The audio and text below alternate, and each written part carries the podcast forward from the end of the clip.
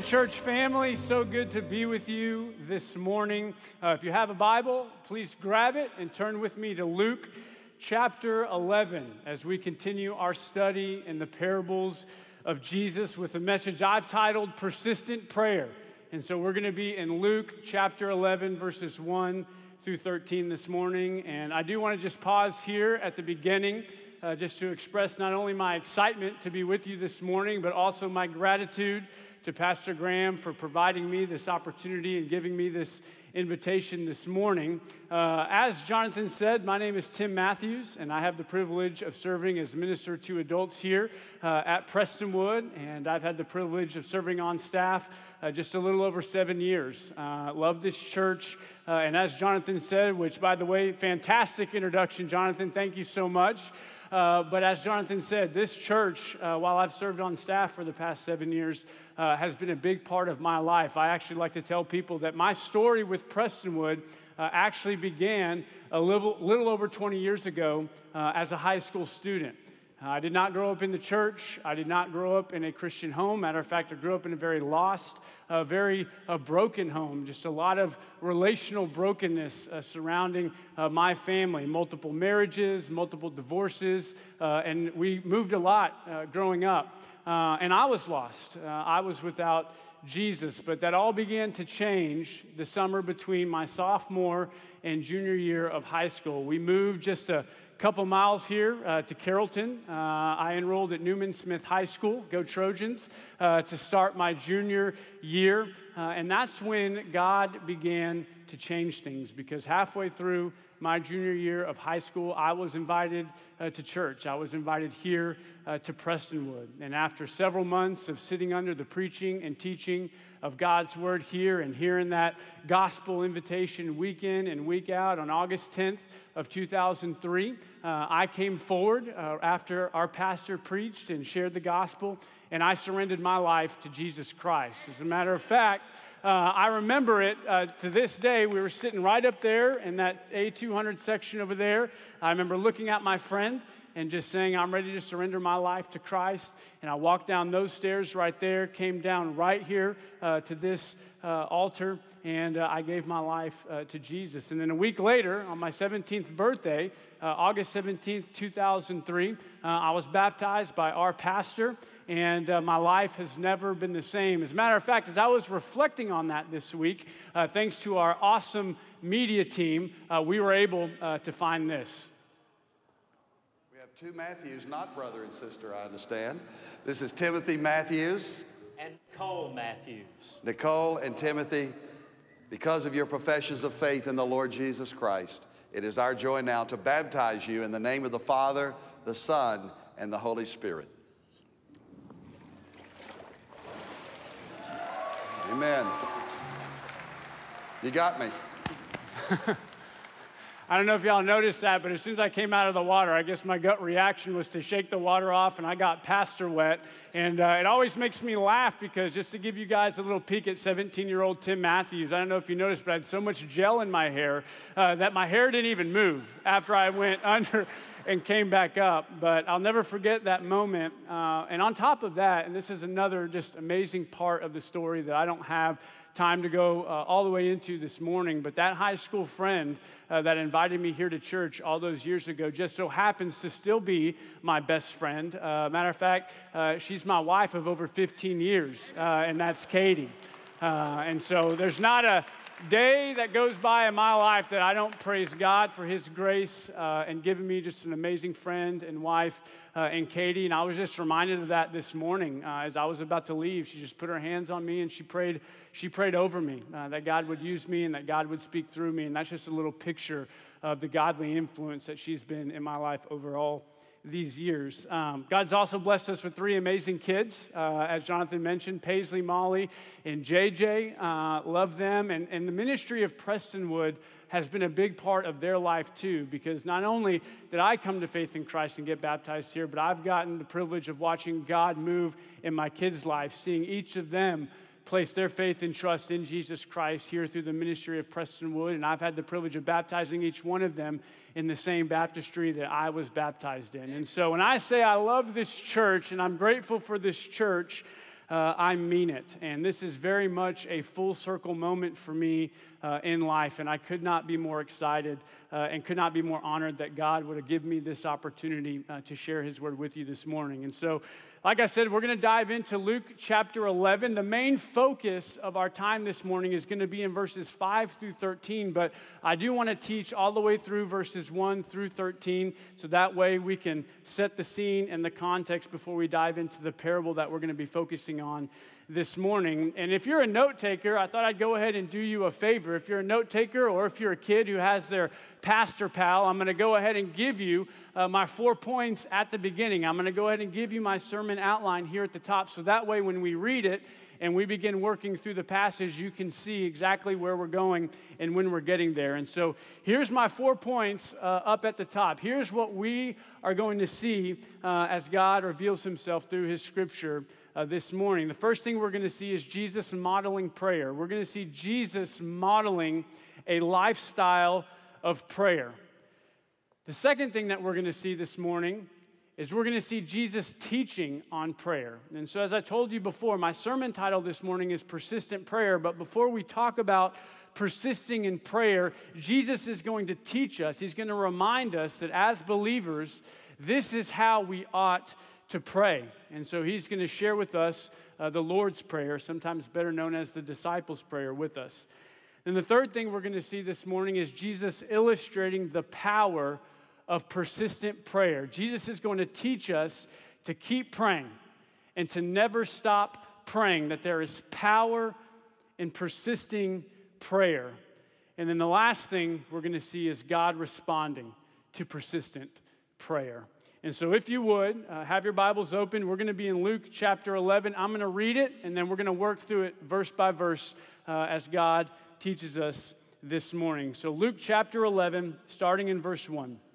Here's what God's word says it says, Now Jesus was praying in a certain place, right? This is Jesus modeling prayer for us, and we're going to unpack that more here in a minute. Jesus was praying in a certain place, and when he finished, one of his disciples said to him, Lord, Teach us to pray as John taught his disciples.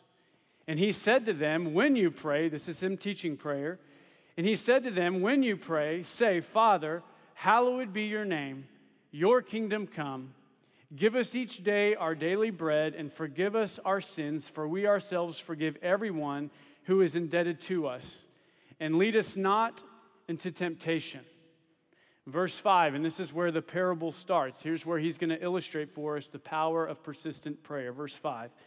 And he said to them, Which of you who has a friend will go to him at midnight and say to him, Friend, lend me three loaves, for a friend of mine has arrived on a journey, and I have nothing to set before him? And he will answer from within, Do not bother me. The door is now shut, and my children are in bed. I cannot get up and give you anything.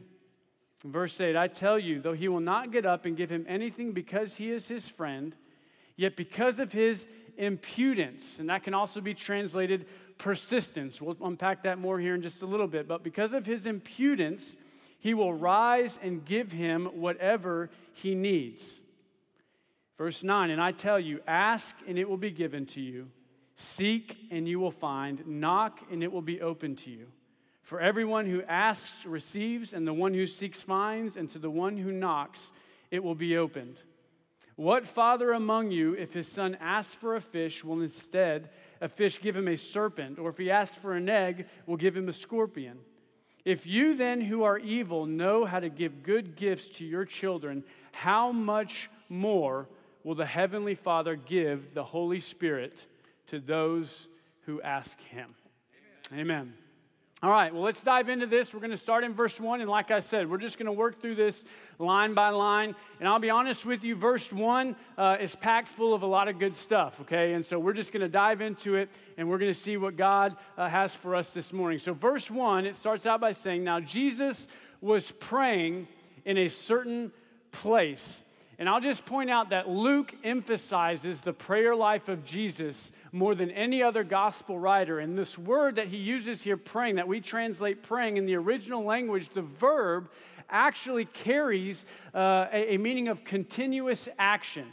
So, in other words, this was a custom, this was a habit, this was a regular practice of Jesus. So, we can look at this and it says Jesus was praying. He was praying as he normally did. This was something that Jesus did all of the time. This wasn't just a one time thing, this was the life of Jesus. Jesus lived a life of prayer. And so, just a quick application point for us this morning as followers of Jesus if Jesus lived a life of prayer, then we should live a life of prayer. Right? This is what Jesus told us in Luke 6:40, right? That when a disciple is trained up, he is going to be like his teacher. And so Jesus prayed, and we also ought to pray. Now, there's a couple other observations I want to make here. It says, Now, when Jesus was praying in a certain place, and when he finished, one of his disciples, which we don't know which one, he remains unnamed, one of his disciples said to him, Lord, teach us to pray as John taught his disciples. And that's a reference to John the Baptist, who we know was a man of God. He was a man of prayer. He taught his students how to pray. Matter of fact, the religious elite that John tended to call out, right? He tended to call them hypocrites and brood of vipers, right? Even those people described John as a man of prayer, that he and his disciples always fasted and always prayed. And so, as I read that first verse, there's just some fantastic observations that I made, and I want us to see this morning. There was obviously something about watching Jesus pray that made these disciples want to pray like him. Right? His example, his relationship with the Father, his intimacy, they desired that. And here's the thing prayer was not a new concept for the disciples, it was part of their religious background. But what was often modeled to them in their uh, broken religious system was a prayer life that was often ceremonial. It was external. It was sometimes hypocritical and even self righteous, but not Jesus. Jesus was different. His prayers were different, and they wanted to pray like him. And so that then reminded me just of the power of example. I mean, Jesus modeled to them what a life of prayer looked like, what an intimate relationship with the Father looked like. And when it comes to discipleship, and you guys have heard this before, right? When it comes to discipleship, more is caught than is taught. So it's not just what you say, it's not just what you teach, but it's the life that you live that makes most of the difference. And Jesus did many things while he was on earth. I mean, think about his earthly ministry. I mean, he taught, he preached, he healed, he did miracles. And here Jesus was praying. And it was watching the prayer life of Jesus that made the disciples say, Jesus, teach us to pray like you. Teach us to have a relationship with the Father like you. Teach us to talk to God the way that you talk to God. And so I just have a couple of questions for us this morning as it relates to the power of example. Just an opportunity for us to just examine ourselves and examine our heart. As a follower of Jesus, when you examine and you evaluate your life and your witness, what kind of example are you providing? Years ago, I had a mentor ask me this question. It's a challenging question. He said, If you were the only example of a Christ follower people got, what kind of example would they get?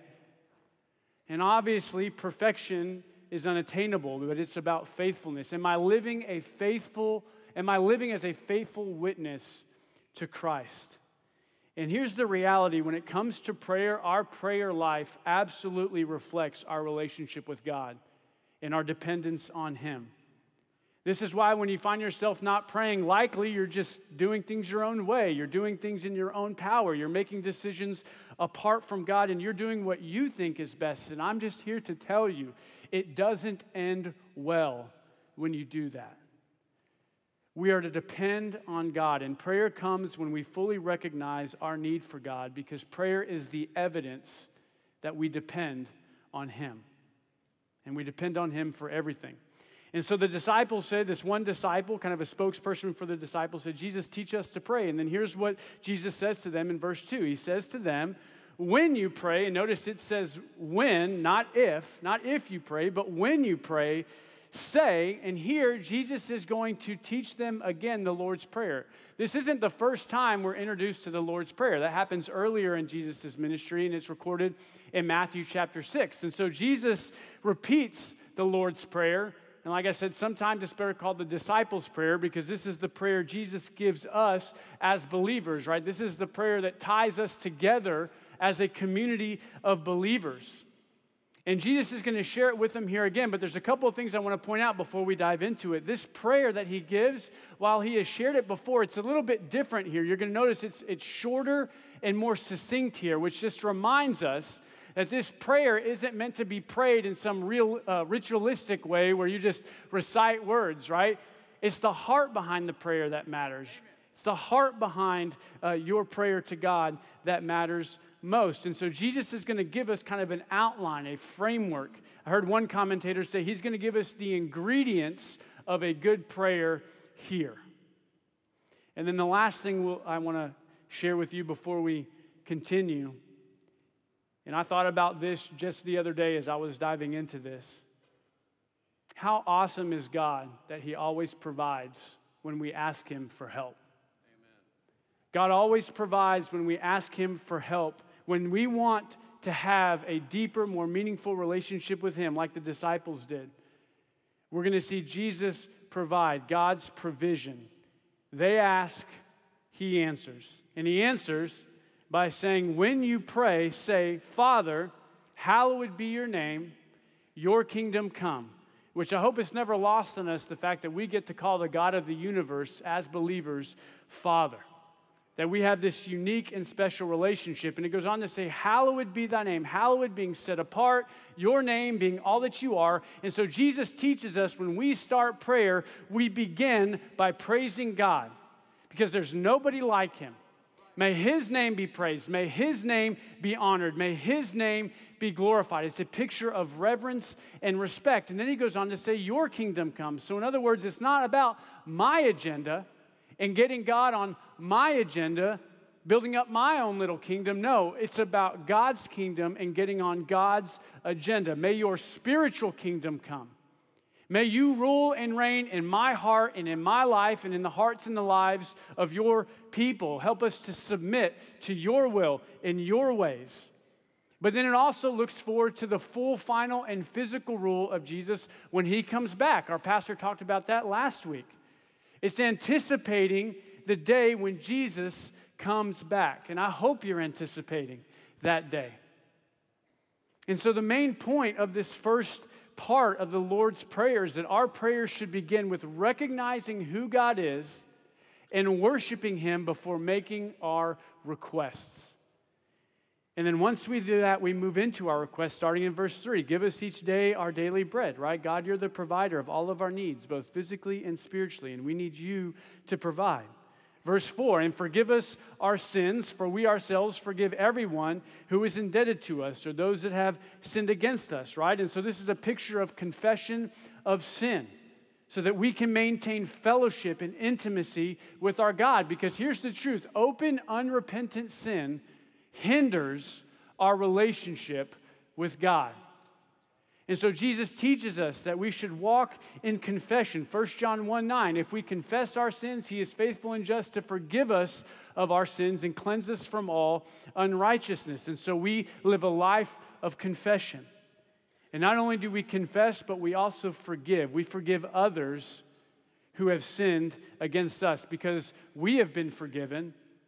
We forgive others. Jesus commands us to forgive. In Matthew chapter 6, Jesus even goes on to say that if you don't forgive others their sins, God will not forgive you of your sins. Because how can you accept the full and final forgiveness of Jesus on the cross, but yet withhold forgiveness from other people? Now, it doesn't mean that things go back to the way they were or that trust is restored, but it does mean in terms of a relationship. It does mean, though, that we must forgive. As Christ followers, we are to be forgivers. And then he ends with lead us not into temptation, which we know that God doesn't tempt, but he does allow us to be tested. He does allow us to go through trials. And it's not wrong to ask God if it's within his will to spare us from trials, to spare us from testing. But if and when we do find ourselves being tested, or if and when we do find ourselves being in a trial, what are we to do? We're to ask God to give us the strength we need to keep us tied to Him and not take matters into our own hands in sin.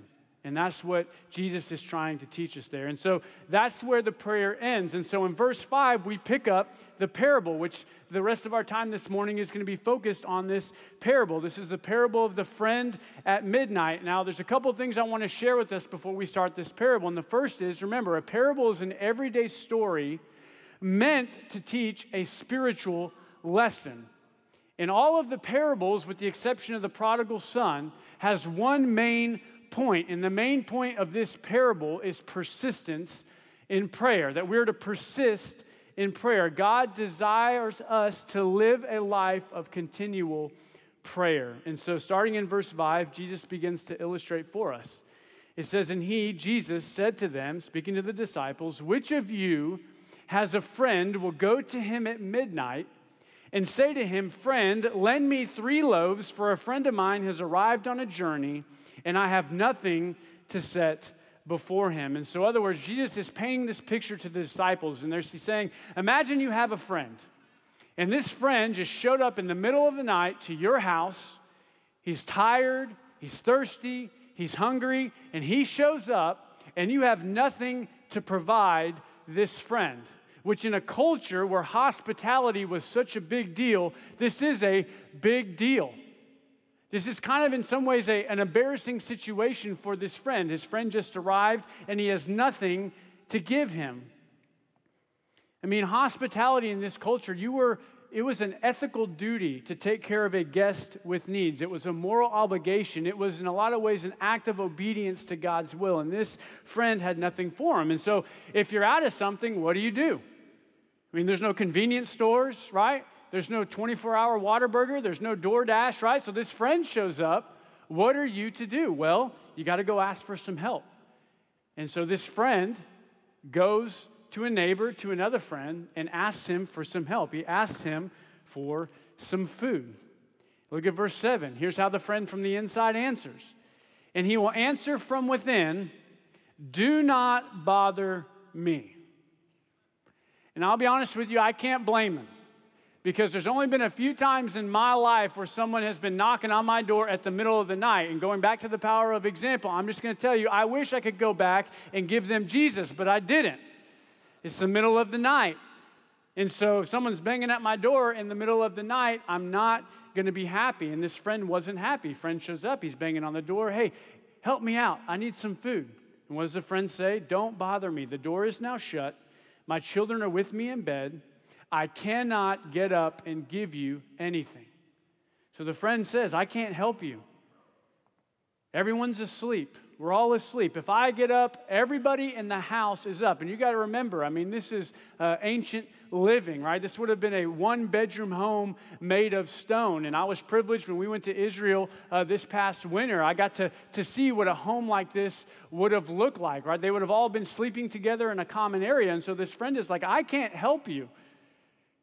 This is a highly inconveniencing situation. This is a highly bothersome situation, and I can't help you. But then Jesus goes on to say in verse 8, I tell you, though, he will not get up and give him anything because he is his friend, yet because of his impudence, he will rise and give him whatever he needs. And that word impudence that we translate in English as impudence, right? It's only the, the Greek word that's used here, it's only used once in the entire New Testament. And so the meaning that's trying to be conveyed here is a sense of urgency, a sense of audacity or earnestness or boldlessness or shamelessness. So, in other words, it's not because of his, he's his friend that he responds, but it's because of his persistence. One commentator said it's like a desperate beggar asking over and over again. So this friend just kept knocking. This friend kept calling. This friend wouldn't go away. And so what happens? Because of his persistence, the friend finally responds and gives him whatever he needs. Now, I want to just share an important note because remember, parables have one central meaning. So God is not the inconvenienced friend or neighbor who relents begrudgingly here. That's not the point Jesus is making. This is a parable of contrast. What Jesus is doing is he's contrasting this friend or this neighbor with our gracious Heavenly Father. And here's the point if this friend or neighbor will respond to a persistent request, how much more will your Heavenly Father respond to your persistent prayer? That's the point. And he goes on to illustrate this in verse 9. He says, And I tell you, ask and it will be given to you. Seek and you will find. Knock and it will be open to you. And actually, a better way to translate ask, seek, and knock there because of the original language, right? It's a continuous action. So you can actually read it as, and I tell you, ask and keep on asking and don't stop asking. Seek and keep on seeking and don't stop seeking. And knock, keep on knocking and don't stop knocking. It's a picture of persistence. And not only is a picture of persistence, but it's also a picture of humility. This is a person that recognizes their need and their dependence on God. And so they go to God knowing that God is going to give them an answer, and He's going to answer in a way that is best for them. James 4 6 says this way God opposes the proud, but gives grace to the humble. It's a picture of humility. And the grace that God gives is the help that you and I need when we are persistent in prayer. Look at verse 10. It says, For everyone who asks, and remember, that can be keeps on asking, doesn't stop asking. To everyone who asks, receives, and the one who seeks, finds, and the one who knocks, it will be opened. Now, I do want to point out a couple things because I don't want us to, to find ourselves misinterpreting or taking this out of context because there are a lot of false gospels out there that would love to hijack a verse like this. Let me tell you what this doesn't mean. This doesn't mean that God will always give you exactly what you ask for. God is not a genie, He is a father, which means He is wiser and knows what is ultimately best for you. He knows all, He sees all, He sees the whole picture. This is also not a blank check, which is why we covered the Lord's Prayer at the beginning. Jesus taught us how we are to pray and that we're to be persistent in that type of prayer. This also doesn't mean that you're to focus entirely on one request and one request only. There's nothing wrong with praying for one thing over and over again, but the focus shouldn't be on that one thing and that one thing exclusively, right? That if you just pray this one thing repeatedly, that God is going to give it to you. What Jesus is trying to teach us here is that prayer is to be an essential, everyday part of our life. That we're to pray, we're to keep on praying, and we're to never stop praying. Paul would go on to say in 1 Thessalonians 5:17 that we're to pray without ceasing. God wants us to bring everything to Him in prayer. He wants to hear from you. He loves you. You're not bothering Him with your prayers. He wants your continued prayers. He wants you to keep praying. He wants you to keep coming to Him. I've heard our pastors say, right? That prayer is, it's like spiritual breathing, and you must breathe to live. And God wants us to keep praying so that we can stay in communion with Him. And then look at verse 11. He goes on. He says, What father among you, if his son asks for a fish, will instead a fish give him a serpent? Or if he asks for an egg, will give him a scorpion? And the simple principle there that Jesus is trying to teach is that no good earthly father is going to respond to a genuine need of his child by giving them something harmful and completely unhelpful to them. God's not going to mock your request, right? No good earthly father would mock the request of a child or give them something uh, that's harmful in return. Why? Because good fathers take care of their children.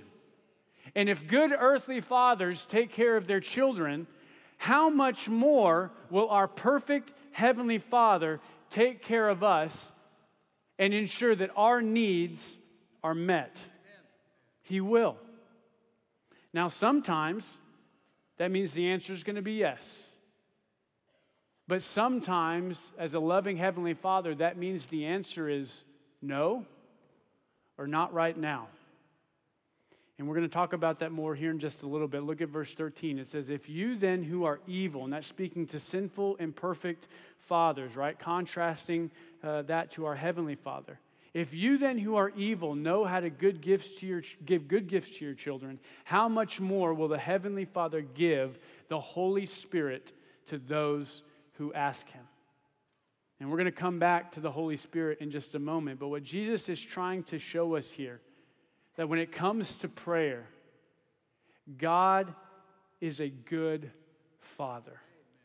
He loves us, He desires what is best for us.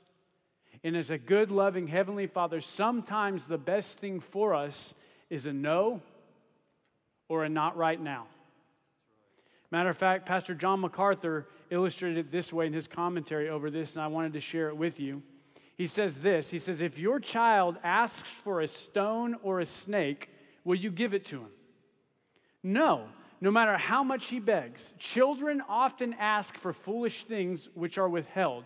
The same is true with our Heavenly Father. As ignorant, willful children, we sometimes ask for things that seem to us like fish or bread, but which God knows will have the effect, figuratively, of course, of a stone or a, snake in our lives.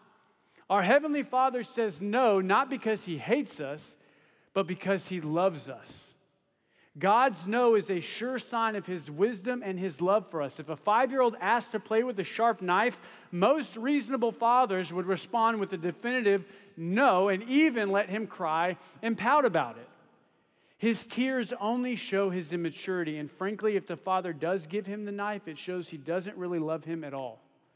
In the same way as God's children, Believers often ask for things that might bring us harm, including even things we think are good, like a new job, a better salary, a bigger house. But God, who alone knows the beginning from the end, sees through to the end and knows that what we have, at, what we have asked for would harm us more than help us.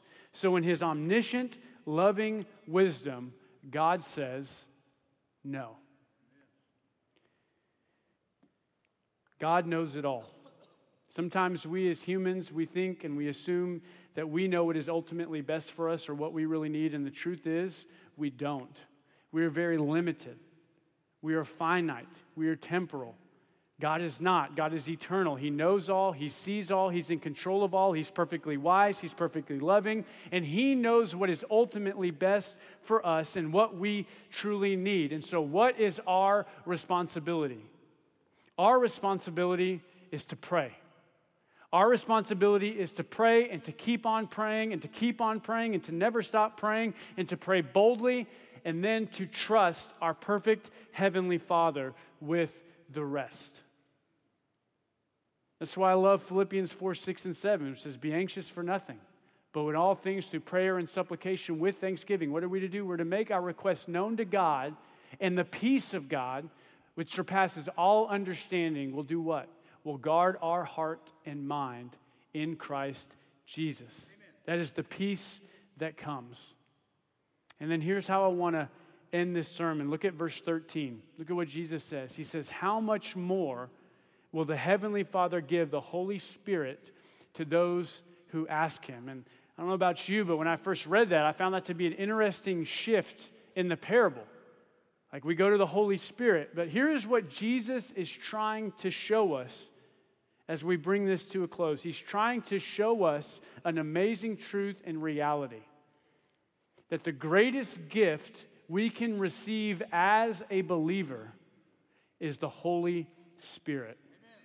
Because the Holy Spirit is the presence of God and the power of God. And so when we receive the Holy Spirit, we receive God's presence and God's power. Matter of fact, Jesus tells us this in John 15 and 16. He even says that it's better that I go away because when I go, I'm going to send the Holy Spirit to you. And I want you to think about all the things that, that you receive when you were given or that you received when you were given the Holy Spirit. And I, I made a list here and it's not exhaustive, but just listen to this. We're convicted by the Spirit. We come to saving faith by the Spirit. We come to understand God and His Word by the Spirit. We grow in wisdom by the Spirit. We're freed from sin and death by the Spirit. We're sealed for eternity by the Spirit. We're sanctified and empowered to walk in righteousness by the Spirit. We bear fruit by the Spirit. We're indwelt by the Spirit. We're gifted by the Spirit. And we're prayed for by the Spirit. And then not only that, but I want you to think about all the things we pray for. We pray for comfort. We pray for help. We pray for discernment and truth. We pray for power and wisdom and guidance. We pray for love, joy, peace, patience, kindness, goodness, faithfulness, gentleness, and self control. And here's the thing the Holy Spirit is the source of every one of those things. And so, what is Jesus trying to teach us? That through the Holy Spirit, God not only provides all of these things, He provides us the source of all of these things by giving us the Holy Spirit. So when you need comfort, He comforts us. When you need help, He is our helper. When you need discernment, He's the revealer of truth. When you need spiritual power, in your life, He is the power source. When you need guidance, He shows us the way. When you need wisdom, He is the giver of God's perfect wisdom. And when we want to see and experience spiritual fruit in our life, He is the source of all spiritual fruit. So, in other words, the Holy Spirit is all we need. This is why Paul can say in Ephesians 3:20, "Now to him who is able to do far more abundantly than we all ask or think, according to the power that is at work within us." And what is that power? It's the Holy Spirit. And so in this moment, I'm just going to ask everybody with your heads bowed and your eyes closed. Just like me when I was 16 years old, God's word has been taught, and now is an opportunity to respond to God's word. And the question that I want you to ask yourself this morning is Do you have the Holy Spirit? Do you know God as your Father? Because right here this morning, you can. Just like me when I was 16 years old, I was presented the gospel, and the gospel is the good news of Jesus. But I just want to share this the good news of Jesus, the reason why it's good news is because apart from it, it's bad news. I mean, God reveals himself to us in his word, and he says that I'm a loving, I'm a gracious, I'm a merciful heavenly father, but I'm also just, I'm holy, and I'm perfect, which that's bad news for sinners like us. He says he doesn't leave the guilty unpunished. And you know what? All of us, every single one of us are guilty. Every single one of us are sinners who fall short of the glory of God. And because we're sinners, because we have sinned against God, that sin demands punishment, separation from God. Not only separation from Him relationally in life now, but separation forever in eternity apart from Him. But as I mentioned before, God is also loving and gracious and merciful. And rather than giving us what we deserved, what did He do? He sent Jesus to earth to live the perfect life that none of us could live, to die a substitutionary death on the cross. He died on the cross to pay the penalty of our sin.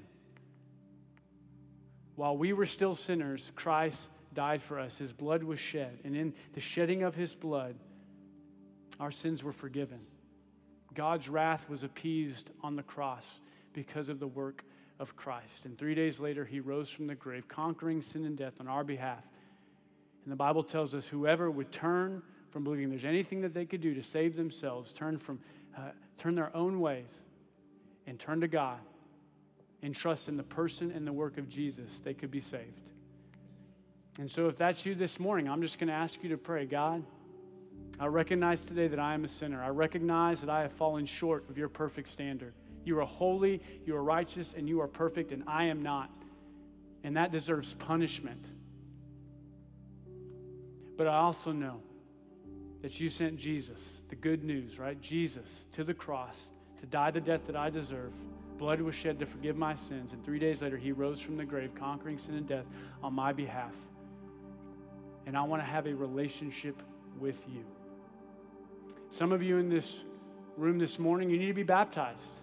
right? You've trusted Christ as your Savior, but you've yet to make Him the Lord of your life by submitting to biblical baptism. The Bible teaches that baptism is by immersion, all the way under and all the way up. And so maybe that's you this morning. Maybe you need to follow Christ in obedience this morning and be baptized. Some of y'all, you need a church home. You need to make Prestonwood your church home. The Bible tells us it's not good for us to do life alone. We need each other. We need fellow believers that we're to encourage one another. We're not to forsake the gathering together, but we're to spur one another on to love and good deeds. And so maybe you need to join the church this morning. maybe you just need prayer. Whatever it is, we're going to have ministers at the front of each one of these aisles. The music's going to play. We're going to stand up. And I'm just going to ask you, by the grace of God, to respond. Let me pray. Lord Jesus, I pray for this time. I commit this time to you. God, do only what you, by your grace, can do. And it's in Jesus' name I pray. Amen. Thank you for joining us for worship at Prestonwood. As you heard earlier, if you made a decision for Christ, please text Jesus to 74788. We would love to connect with you and give you these great resources to help you grow in your faith. One is a New Believer's Bible with helpful notes to help you study God's Word. The other is a book by Pastor Jack Graham on the next steps to take as you pursue this new life in Christ.